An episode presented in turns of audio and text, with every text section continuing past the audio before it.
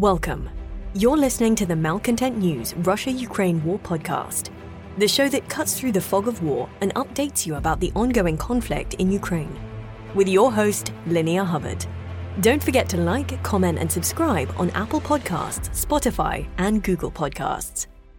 I'm Linnea Hubbard, and today is Wednesday, December fourteenth, twenty twenty-two, and the end of week forty-two of the Russia-Ukraine War. It's been three thousand two hundred thirteen days since Russia occupied Crimea on February twenty-seventh, twenty fourteen, and two hundred ninety-four days since the large-scale invasion of Ukraine began. Today's podcast looks at what happened yesterday in the Russia-Ukraine war. The Malcontent News Russia-Ukraine War Update is compiled by our team from around the world. Today's report includes information from direct contacts in Ukraine and their proxies, Russian Ministry of Defense reports, the General Staff of the Armed Forces of Ukraine reports, Operational Command South of Ukraine, open source intelligence, our in-house team of analysts and geolocation experts, and pro-Ukrainian and pro-Russian mill bloggers and social media accounts with a track record of trying to be accurate. We have one mission: to report the truth, because the truth matters. Let's start with our assessment of the current status of the war. First, we maintain that the commander of all Russian forces in Ukraine, Army General Sergey Surovikin, has increased the operational tempo to create a political victory before December thirty-first by deploying the same strategy as his predecessor, Colonel General Alexander Lopin, on the Soledar-Bakhmut axis. Second, we maintain that Russia is still conducting stealth mobilization, and it is almost certain that the second wave of partial mobilization will begin in January or February twenty twenty-three, despite Kremlin denials. Third, we maintain that the threat of Russian forces in Belarus crossing into Ukraine has diminished further and is now a remote possibility during the winter months. Fourth, we assess that terror attacks on civilians and civilian infrastructure will continue at least through December twenty-second, and that the threat of another round of missile attacks is elevated through December fourteenth. Fifth, we maintain that Russia will not stop until the Ukrainian electrical grid and natural gas network are completely destroyed, or Russia's supply of missiles and drones is exhausted. Sixth, we maintain that the risk of a nuclear accident caused by the de-energization of Ukrainian nuclear power plants as a result of Russian electrical infrastructure destruction is possible. Seventh, our assessment that Russian President Vladimir Putin is facing more unrest outside the Kremlin was accurate, with numerous Russian mill bloggers openly criticizing the Kremlin, tactics, strategy, intentional disinformation spread by Russian state media, and the treatment of Mobiks. Eighth, we maintain that Russian Minister of Defense Sergei Shoigu is reaching a point where his continued leadership of the Russian Federation Armed Forces is at risk, and that it will be politically difficult to blame Army General Surovikin, Commander-in-Chief of the Russian Aerospace Forces, for failing to defend Russian airbases. Ninth, we maintain that neither belligerent will enter an operational pause over the winter. Tenth, we maintain that the Russian military within Ukraine is combat ineffective and can only mount effective defensive operations. Eleventh, we maintain that the private military company Wagner Group is spread too thin to be combat effective due to its expanding role in the Donetsk Oblast and the revelation of crippling battlefield losses. And finally, we maintain that Ukraine holds the battlefield initiative, forcing Russian troops to remain in a defensive posture. Let's get some regional updates, starting with the Donbas region in Luhansk. On the Svatova axis, ground fighting restarted near Novoselivsky, with Russian forces continuing to try and push into the village without success. Mercenaries with Wargonzo reported that Russian troops made another attempt to advance on Stelmachivka and were repulsed. A Ukrainian source reported that Karmazinivka, reported as liberated in October, was never brought under Ukrainian control. Due to a lack of photo or video evidence, we did not move the line of conflict, but we did code the settlement as contested. Sergei Haidai, Luhansk Oblast administrative and military governor, reported that thirteen settlements had been liberated in Luhansk, but had not named which ones. In our assessment, that includes Karmazinivka. On the Kremina axis, the General Staff of the Armed Forces of Ukraine, or G S A F U, reported Ploshanka was shelled, indicating Ukrainian forces continue to operate in the area. Wargonzo reported that Russian forces attempted to advance on Makiivka for the second day in a row and did not report any outcome. Typically, it didn't go well when Russian sources didn't report a glorious victory. Even then, sometimes. Fighting continued west of the P sixty-six highway ground line of communication, called a G L O C, that's a supply line, in Chervonopopivka, and Ukrainian forces used reconnaissance in force to probe the area between Zhitlivka and Kremina. Southwest of Kremina, the G S A F U reported continued fighting in the area of Serebryansky. There were no reports from Russian sources of a continued push southwest of Kremina, and the language from the BAR's thirteen unit became more defiant that they would hold Kremina, quote, at all costs. In our assessment, this was a Russian reconnaissance or reconnaissance in force group of platoon size or smaller probing Ukrainian defenses. On the Lysychansk axis, fighting continued east of Bilohorivka, the one in Luhansk, with Russian and Ukrainian sources reporting they were on the offensive. The G S A F U reported that the strike on the private military company or P M C Wagner Group headquarters in Kadiivka on December eleventh killed sixty mercenaries and wounded almost one hundred.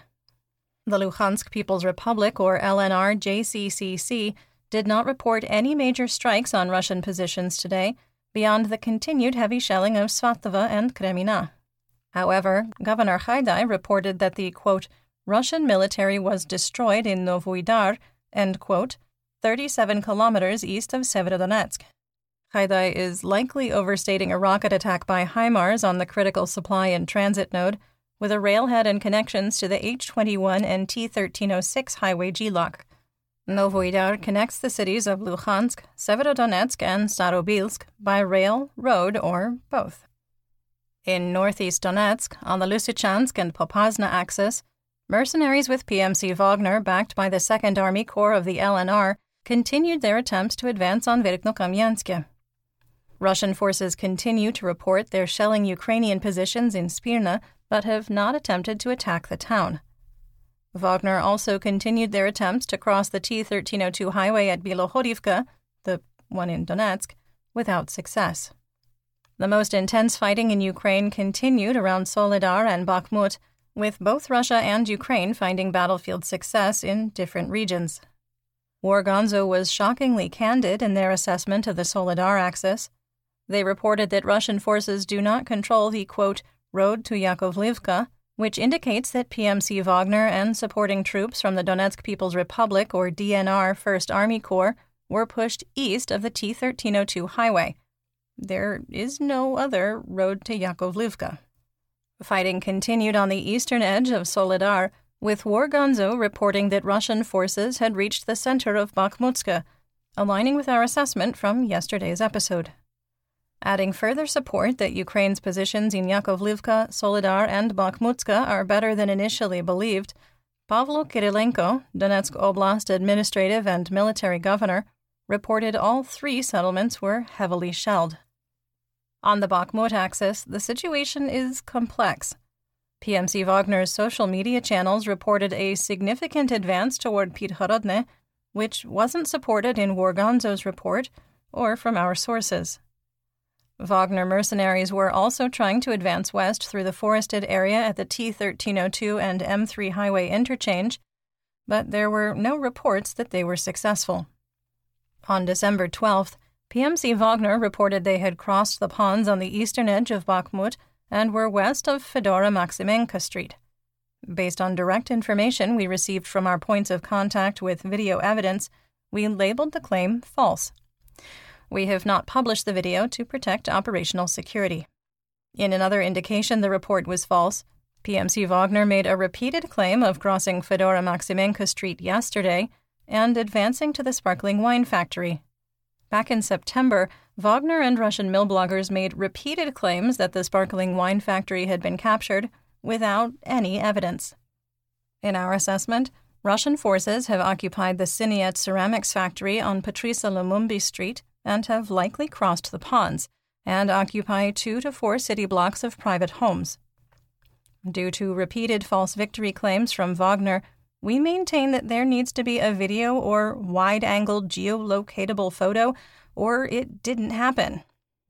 Wagner also reported fighting, quote, near the recycling sorting facility north of the garbage dump. Wagner reported they had captured ninety percent of Opitne, which was not supported by any other reliable source, Russian or Ukrainian. Yaroslav Lysenko, a spokesperson for the Freedom Battalion of the National Guard of Ukraine, said, quote, it is consistently difficult in Bakhmut, but the boys hold on. Bakhmut has already turned into Stalingrad. We will not give up the city. The enemy will not pass any further, end quote. Russian propagandist Vysoky Govorit shared an assessment from the Russian telegram channel Look and See, which provided a more sober analysis of the situation in Bakhmut, which did not support that Wagner had entered the city. South of Bakhmut, Russian sources reported that Ukrainian troops repelled an attack on Klishchiivka. A video appeared of the Zhokhar Dudayev battalion, comprised of pro-Ukrainian Chechens, fighting southeast of Avdiivka, the one in Donetsk. Based on their location, we assess that Russian forces have been pushed east of Avdiivka, and Ukraine has retaken the ridgeline. Fighting continued for control of Kurdymivka, with Wargonzo reporting that P M C Wagner was, quote, trying to cut the road off, end quote. Based on this information, we've moved the line of conflict east, and in our assessment, fighting is happening around the train station. The situation for Ukrainian forces around Bakhmut remains extremely difficult. We maintain that the water obstacles and terrain will make capturing Klishchiivka challenging. Holding the southern side of Bakhmut is more critical than maintaining the areas east of the Bakhmutovka River, which separates the eastern districts of Bakhmut from the city center. Russian forces continue to launch rockets from multiple launch rocket systems, or M L R S, and S three hundred anti-aircraft missiles at Kramatorsk. Governor Kirilenko reported the industrial district and the Institute of Technology and Management were hit during a lunchtime attack. Over eighty percent of the population fled in March and April, so there were no casualties. In southwest Donetsk, uh, quick errors and omissions. Yesterday, we reported a T O S one thermobaric weapons attack and, based on multiple geolocation reports, reported the strike happened in Novoselivsky, Luhansk. The video has since been geolocated in Kamyanka, northeast of Donetsk. We thank you for your understanding as we cut through the fog of war. On the Donetsk axis, positional fighting was reported near the Ukrainian firebase at Nevelske, with no change in the situation. Mercenaries with Rybar and Wargonzo falsely claimed that Ukrainian forces were cut off from their G L O Cs and, quote, almost surrounded in Marinka. They are basing their reports on the Russian telegram channel Real Colonel Z and a video we geolocated and shared in the December twelfth situation report and mentioned in yesterday's episode. The video showed D N R forces on patrol and claimed they had severed the highway between Krasnohorivka and Marinka.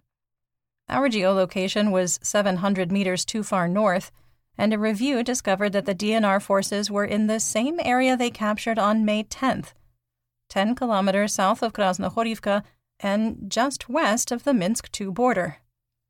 Marinka has multiple G L O Cs and wasn't dependent on the N fifteen highway.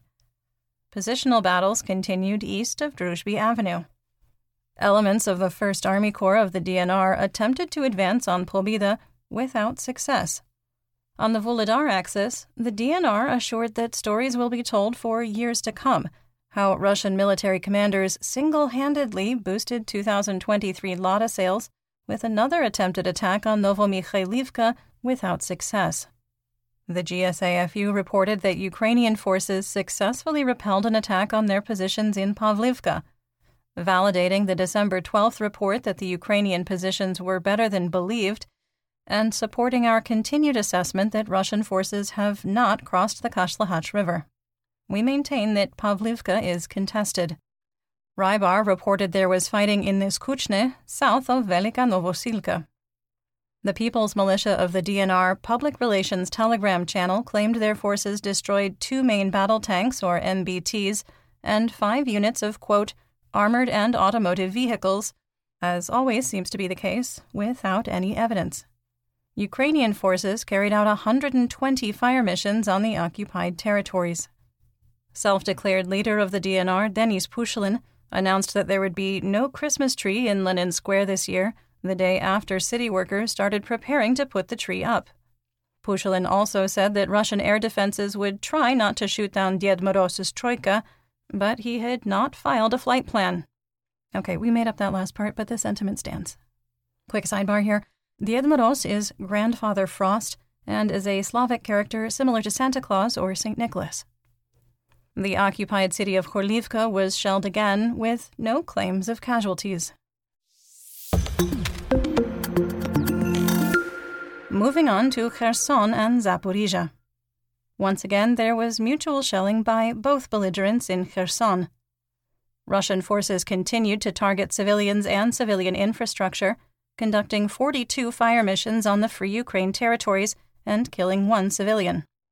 Kherson was shelled overnight along with the suburb of Komishane. Shelling late on December thirteenth destroyed a warehouse, causing a large fire. There were no secondary explosions. You will need Telegram to view the video, but we do link to it in our full situation report on Patreon. Residential areas in Bereslav were also struck by artillery shells and grad rockets fired by M L R S. The International Atomic Energy Agency, or I A E A, reported the backup three hundred thirty kilovolt power connection to the Zaporizhia nuclear power plant failed, but the seven hundred fifty kilovolt line continued to supply the plant with internal power. Rosatom continues to refuse to bring reactor five or six to a low power state, which would provide heat for the Z N P P complex and part of Enerhodar. Plant operators have been forced to bring additional diesel generators that provide one to three megawatts of power to supply heat to critical areas of the power plant to prevent pipes and coolant lines from freezing.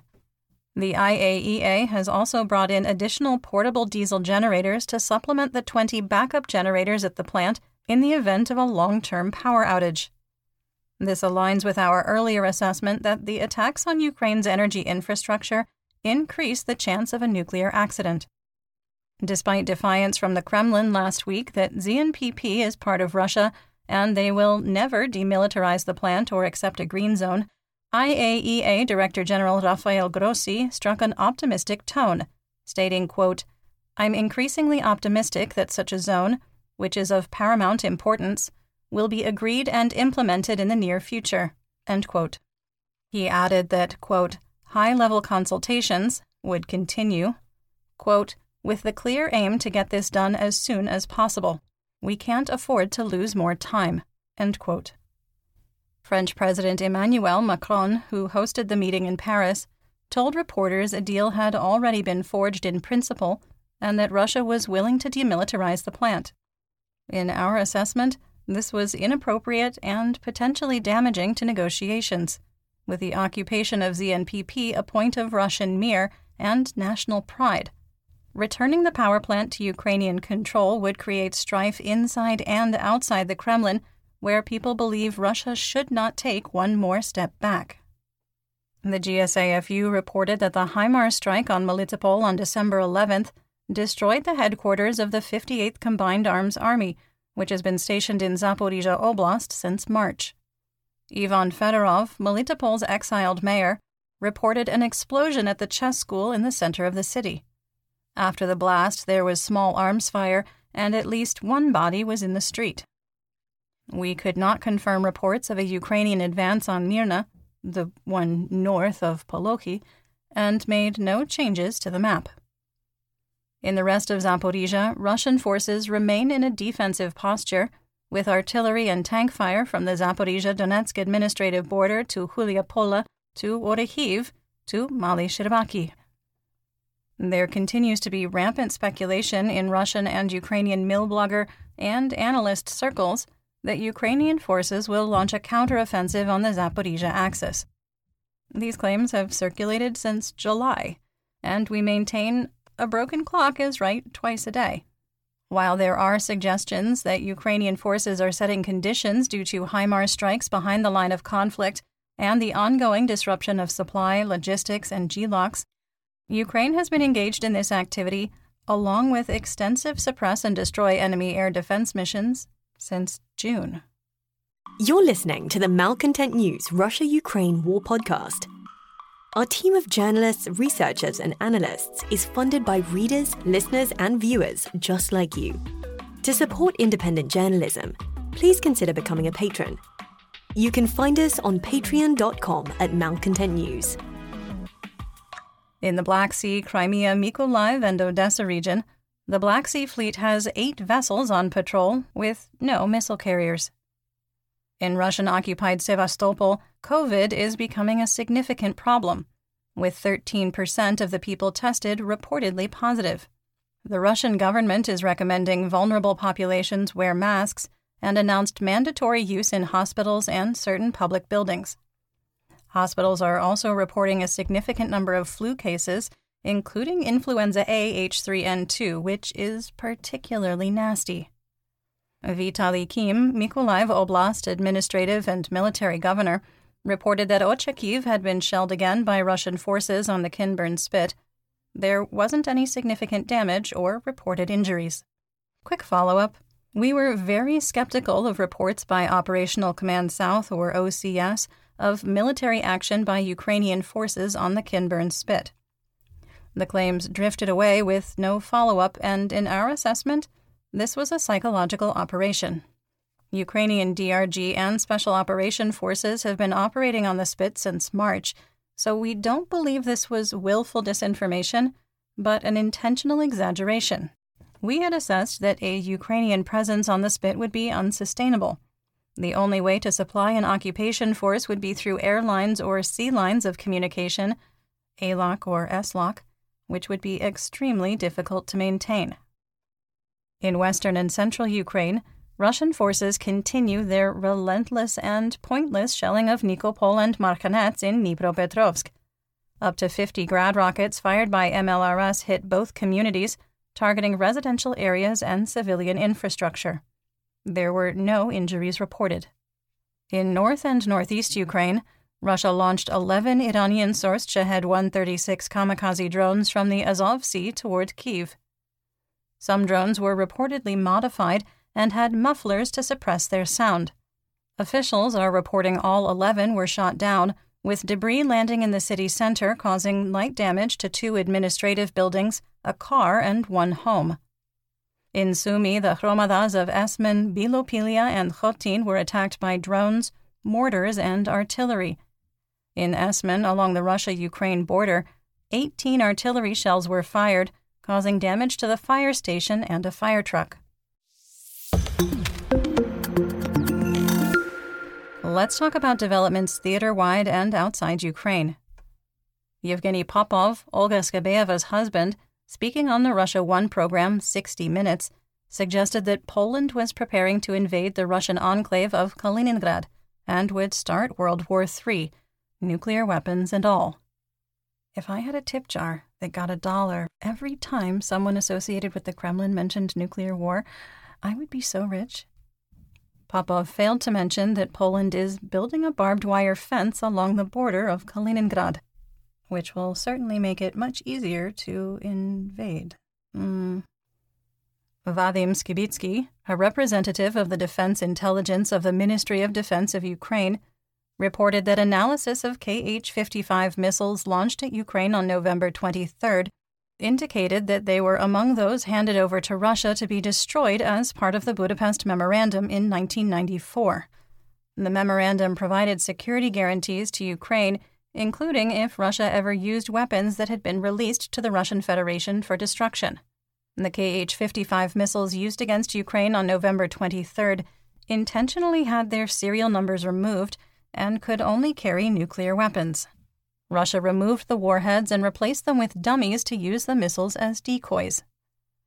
Ukraine will receive millions of L E D light bulbs to distribute to their citizens to replace incandescent bulbs. L E D bulbs could reduce electrical consumption by ten to fifteen percent nationwide, taking stress off the badly damaged electrical grid. Belarusian officials announced they would start checking the combat readiness of its army under orders of self-declared leader Alexander Lukashenko. Belarus has been continuously carrying out readiness drills since May. Ukraine's Verkhovna Rada passed draft legislation that would give more power to the National Council of Television and Radio Broadcasting of Ukraine as part of a list of requirements to join the European Union. The bill passed with two hundred ninety-nine in favor, two opposed, and thirty abstaining. The United States is expected to announce they will provide Ukraine with a Patriot air defense system, including a command post and radar station, and up to eight launchers with four M I M one oh four missiles of various types and or sixteen errant missiles for each launcher. Ukrspec Systems released information and pictures of the Shark two drone. The Shark received new batteries, which doubled its flight time to four hours. The drones are used for reconnaissance. The United Kingdom announced they were sending another military aid package to Ukraine worth fifty million pounds. The air defense package includes one hundred twenty-five anti-aircraft systems and counter-drone technology. Alexei Danilov, the secretary of the National Security and Defense Council of Ukraine, reported that arms manufacturing of one hundred twenty-two and one hundred fifty-two millimeter Soviet-era artillery shells had restarted in Ukraine, saying, quote, "Mines and many more things will be produced by our defense sector enterprises from now on. We are talking about thousands of items. This is already an industrial scale." End quote. The Verkhovna Rada ratified an agreement to allow Turkey's Bayraktar to manufacture drones in Ukraine. Prime Minister Deniz Shmal noted, quote, "This will make it possible to build a factory in Ukraine for the production and maintenance of the famous Bayraktar drones." End quote. The deal had been agreed to in February two thousand twenty-two, just days before the invasion. The drones will use Ukrainian aircraft engines. Speaking of drones, let's talk about Russian mobilization. In the opening days of the wide-scale invasion of Ukraine, Roscosmos launched the Cosmos twenty-five fifty-five military spy satellite to much fanfare, in a rocket painted with the Z invasion marking and in Saint George's ribbon colors. It did not go well, with Cosmos twenty-five fifty-five not achieving a proper orbit and crashing back to Earth two months later. Undeterred, in October, Roscosmos launched Cosmos twenty-five sixty to replace Cosmos twenty-five fifty-five. The Cosmos twenty-five sixty military surveillance satellite executed a perfect special reentry operation after failing to achieve a proper orbit and burned up in Earth's atmosphere on December thirteenth. Retired Russian military personnel claimed that the Russian Federation only has two operational surveillance satellites. Another day, another video of Mobics complaining about improper barracks, no training, no gear, no food, and no potable water. Video emerged of either Mobics or fall conscripts being hazed, with at least one person covered in bruises from multiple beatings. Their trainer appeared to be enjoying the hazing and continuing the traditions of the so-called Terror of the Grandfathers. Because in Russian Mir, conflict, beatings, and worse— apparently help build trust and esprit de corps among combat troops. While Russian propagandists say that Russian Mir is under attack from almost the entire world and the Russian people suffer from Russophobia, the State Duma is writing legislation that would change certain Western words used in the Russian language to new Russian ones. A Duma representative said, quote, "The bill provides for the inadmissibility of using foreign words, except for those that do not have commonly used alternatives in the Russian language. The specified projected norm is aimed at protecting the Russian language from the excessive use of foreign words." End quote. Yep, that is definitely the most pressing thing facing the Russian government today. We're worried about the long-term health of our favorite F S B colonel, convicted war criminal, Kremlin pariah, and former Mobik, Igor Girkin Strelkov.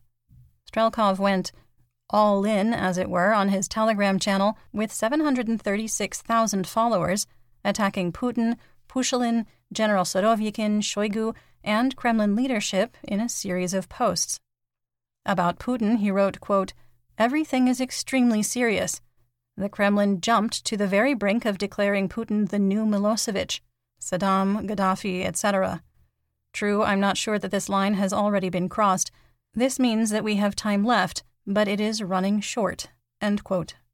He wasn't done. writing in another post, quote, "How good is it that we do not have King James, as well as the founder of the city, who had the good fortune to become the birthplace of Vladimir Vladimirovich Putin, because Tsar Peter, the Great, was also very cool." I'm scared to even imagine how many respected and successful officials from the Ministry of Defense could now be subjected to unreasonable and simply brutal repression, and how lucky they are that the country is not ruled by some kind of king of kings, but a simple and all-forgiving archangel sent by God." End quote. Strelkov had this to say about General Surovikin after the rumors that the United States would provide Patriot missile batteries to Ukraine, quote, "In my opinion, there is no cause for alarm. Patriots will not be able to do anything with the structures of the Surovikin line. Not even one pyramid will be destroyed. This means that they will not interfere with the implementation of the concept of silent strategic defense adopted in the bowels of the transparent Russian Federation Ministry of Defense, at the expense of further strikes on the energy system of the so-called Ukrainians, who somehow managed without them, electricity, with regroupings and difficult decisions. So we'll do it again. And it's time to remember about humanity towards our people." End quote. Quick editor's note here. Our people refers to the Ukrainians, whom Strelkov, as a Russian ultranationalist, refuses to acknowledge as Ukrainians. We would strongly suggest that Strelkov not leave the ground floor of any building, check into a hospital for depression, start his car, or drink tea. Everything is going to plan. In our War Crimes and Human Rights segment, we discuss events that might be upsetting to hear about. There is no graphic detail in today's report, but if you are sensitive to descriptions of human rights abuses, please feel free to skip ahead to the next segment. Timestamps are in the description. Russia and Ukraine did another prisoner of war exchange with sixty-four for sixty-four, including one United States citizen, Suedi Murekezi. Russia also returned the bodies of four Ukrainian soldiers. Murekezi, born in Rwanda, became a naturalized U S citizen. He is a U S Air Force veteran and was living in Kherson as a Bitcoin trader when Russia launched its wide-scale invasion on February twenty-fourth, trapping him in the occupation zone. He was taken into custody in June, accused of participating in pro-Ukrainian protests. He was never considered a combatant. Canada and Spain announced they would transfer one hundred fifteen million dollars from the tariff revenues collected from Russia and Belarus to Ukraine. Additionally, Spain will provide one hundred sixty-three pieces of equipment to aid in restoring Ukraine's battered electrical grid, including one hundred thirty-five transformers of various capacities. Following the Paris conference, Ukraine's partners announced they would provide one billion dollars in emergency funding to help Ukrainians survive the winter. five hundred million dollars is from no-strings-attached grants, which will be provided before the end of the year. Pictures appeared on social media from Mariupol, with S O S written into the frost and condensation that formed on the plastic sheeting covering a window. After the picture circulated, there was a plot twist, with the photo taken by Andriy Zonder inside his apartment in the Left Bank district.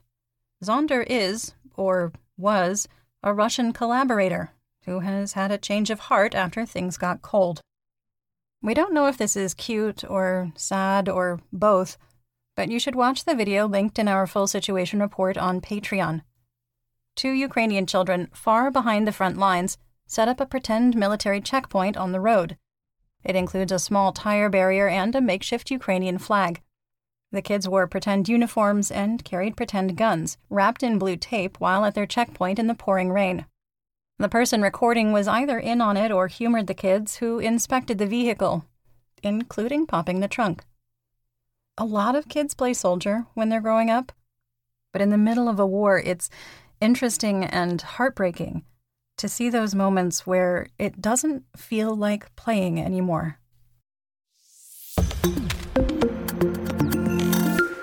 In geopolitical news, we really, really don't want to talk about Twitter anymore, but here we are. If Elon Musk hopes his changes will get a green light from the Russian Federation, he's going to have to try harder. Russian State Duma Deputy Takachev Alexei Nikolaevich asked for an evaluation if Twitter could be unblocked in Russia because of the positive changes. The Russian Roskomnadzor didn't waste any time responding, quote, There are no grounds for unblocking Twitter in Russia." End quote. In economic news, the Russian ruble improved slightly, with an exchange rate of sixty-three for one U S dollar in very light trading. Oil prices continued to climb on speculation that China's consumption would increase. W T I crude rose to seventy-six dollars a barrel, and Brent reached eighty-one dollars. Russian Urals crude climbed to fifty-seven dollars a barrel. United States wholesale R B O B gasoline on the spot market climbed to two dollars and eighteen cents a gallon, or fifty-eight cents a liter. Dutch T T F natural gas futures dropped, hitting one hundred twenty-nine euros per megawatt hour for January two thousand twenty-three delivery and one hundred thirty-one euros for February. Chicago S R W wheat futures declined to seven dollars and forty-two cents a bushel for March two thousand twenty-three delivery. And that's what we know. Join me again tomorrow for more updates. Until then, stay safe, everyone. You've been listening to the Malcontent News Russia-Ukraine War Podcast. To help keep us independent, please consider providing financial support by becoming a patron. Want on-demand news in your hand? Download the Google News app and make Malcontent News one of your favorites to receive breaking news updates. Thank you for listening.